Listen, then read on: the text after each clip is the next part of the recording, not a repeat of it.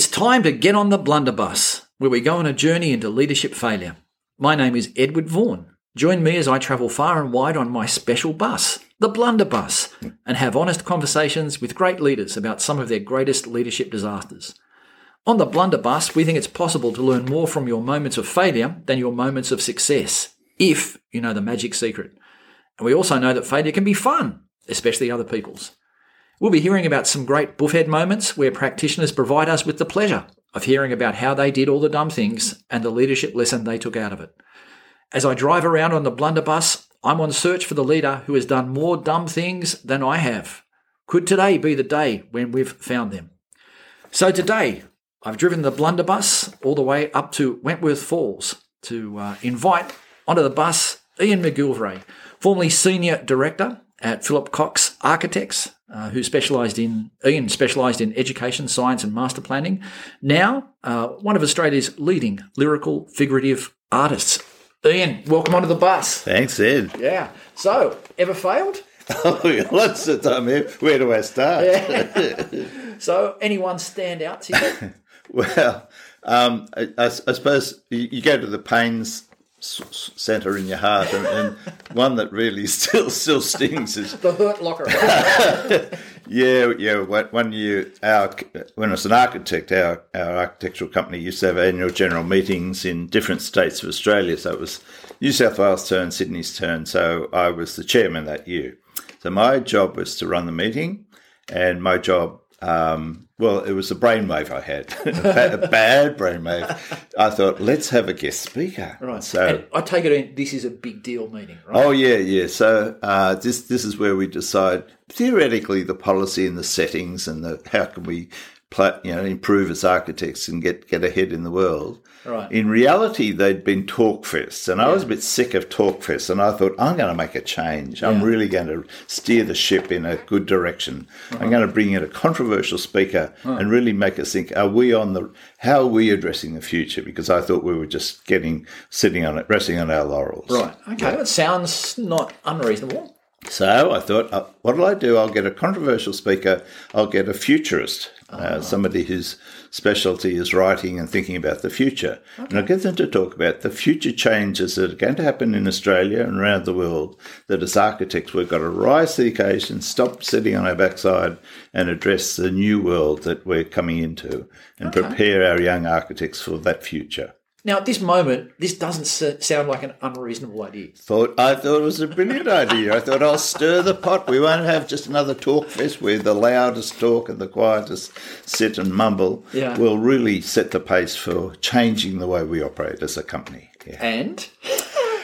And I picked a futurist who I had heard on the ABC radio, but foolishly hadn't read any of his books. Okay. And I, I, I had a person contact the ABC to find out mm-hmm. his details. He lived in Canberra. Uh, he was actually in Melbourne at that time, so we had to fly him up. And I, I checked with his agent yeah. and got a date. And I said, I want you to speak on uh, just a topic, uh, whatever topic you like about the future thinking. Uh-huh. This is a group of architects, and I'll give you basically an hour to, to have the keynote address. Right.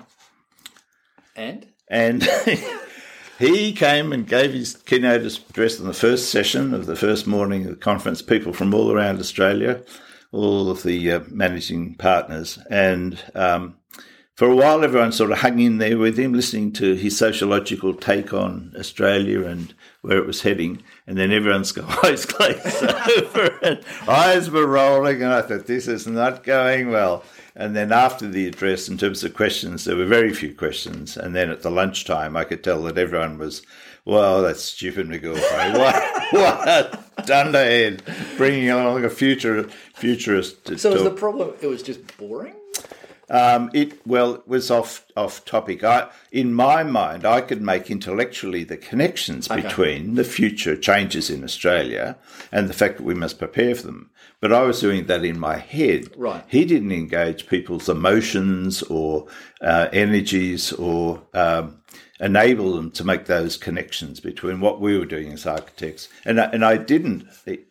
the one of the many mistakes, um, I didn't introduce him in a context. So I didn't try to say, the reason I've got us future is because I reckon that we're lazy and we're losing the plot and we're just tr- trading on our past performance. Yes. I think we've got to radically. So I did. I didn't set the scene. I didn't engage people emotionally. I didn't. Um, I didn't use my imagination to think.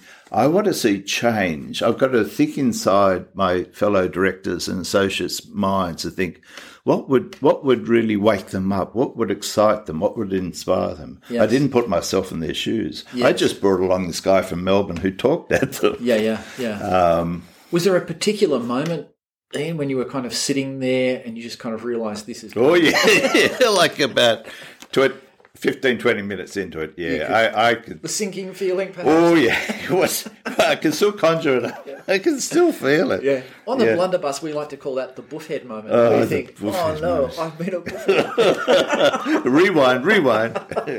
yeah. Okay. So, um, what did you learn out of this? well, well, I, I I learned that if if you want to um, be a change agent in some way amongst people you work with respect and sometimes do or don't get on with, you, you've you've got to get inside their person. You've you've got to use your imagination and think, not just think what helps me think about change, but Yes. what what would in their world, in their perspective, what would stir them and motivate and excite them. Yes. And I just didn't do that. So I think I learned that you've you've got to get inside people's um, heads.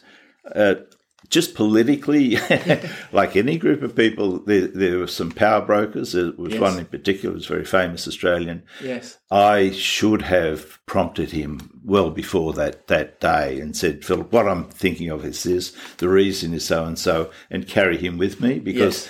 If he rolls his eyes, which Right. he did after 10 minutes, big everyone sigh else, coming from the end of the table. everyone else is going to. So I didn't engage the key political players Yeah. uh, in, that, in that deal. Um, and I uh, I actually didn't do the homework of reading this guy's books because if I'd read his books, I would have realised that he is too theoretical Yes. and not an uh, an emotionally engaging Yeah. uh, speaker. It's interesting, and what you talked about there was um, sort of change and change management as both a um, an imaginative Yeah, and yeah. creative exercise, and also as a quite an emotional exercise to get inside other people's frames and and think about their feelings and and so on. Yeah, and and I, I felt passionately about it.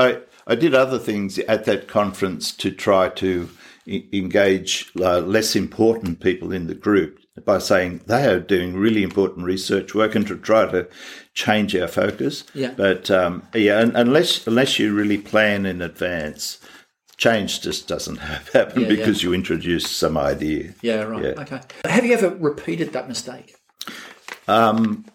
I, I, I don't think in a direct sense in, in terms of bringing along a speaker who's a dud, but at times I think I, um, uh, I, I try to uh, steer things or encourage people to change or to think of new ideas, but I don't always connect with them. So, so I think something that I've read and Yes. has had a big impact on me, I'll share it with somebody thinking that it'll, it'll have a lot of benefit.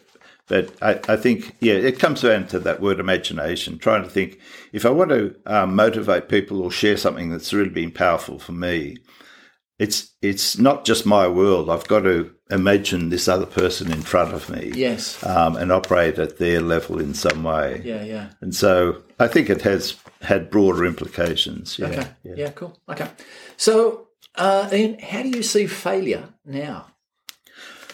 Oh well, um, at the time it was just simply painful, and I- and I don't think I was uh, for probably years after that. I I I turned it into something useful. Now, uh, being older and wiser, I suppose I see failure as a real gift because. Um, you, you've got to hit some real dead ends uh, to wake us up, um, Yes. to help us to see there's different ways of doing things, different ways of Yes. thinking, um, and and I think that failure teaches you that failure is often you, your life bouncing off other people and, and sometimes bouncing off badly. And I think that that's um, precious to how we grow as a person. We, we enjoy it when everyone laughs at our jokes Yeah. uh, but, uh, uh, or admires something we've done well. But the flip side is um, negative reactions and failure is also part of how we not only shape ourselves but improve our shared life. Yeah, yeah, yeah. yeah. That's really nice. Because um, if we're seeking to be innovative in whatever mm. field in which we work, surely there will be times when we don't get it right. Like yeah. No one. Yeah. Because you're taking bat. risks. Right. Yeah. So yeah. no one gets it right straight out of the bat. Yeah. They're, they're almost, and we don't necessarily see that, you know, in some of the people that we see in our world.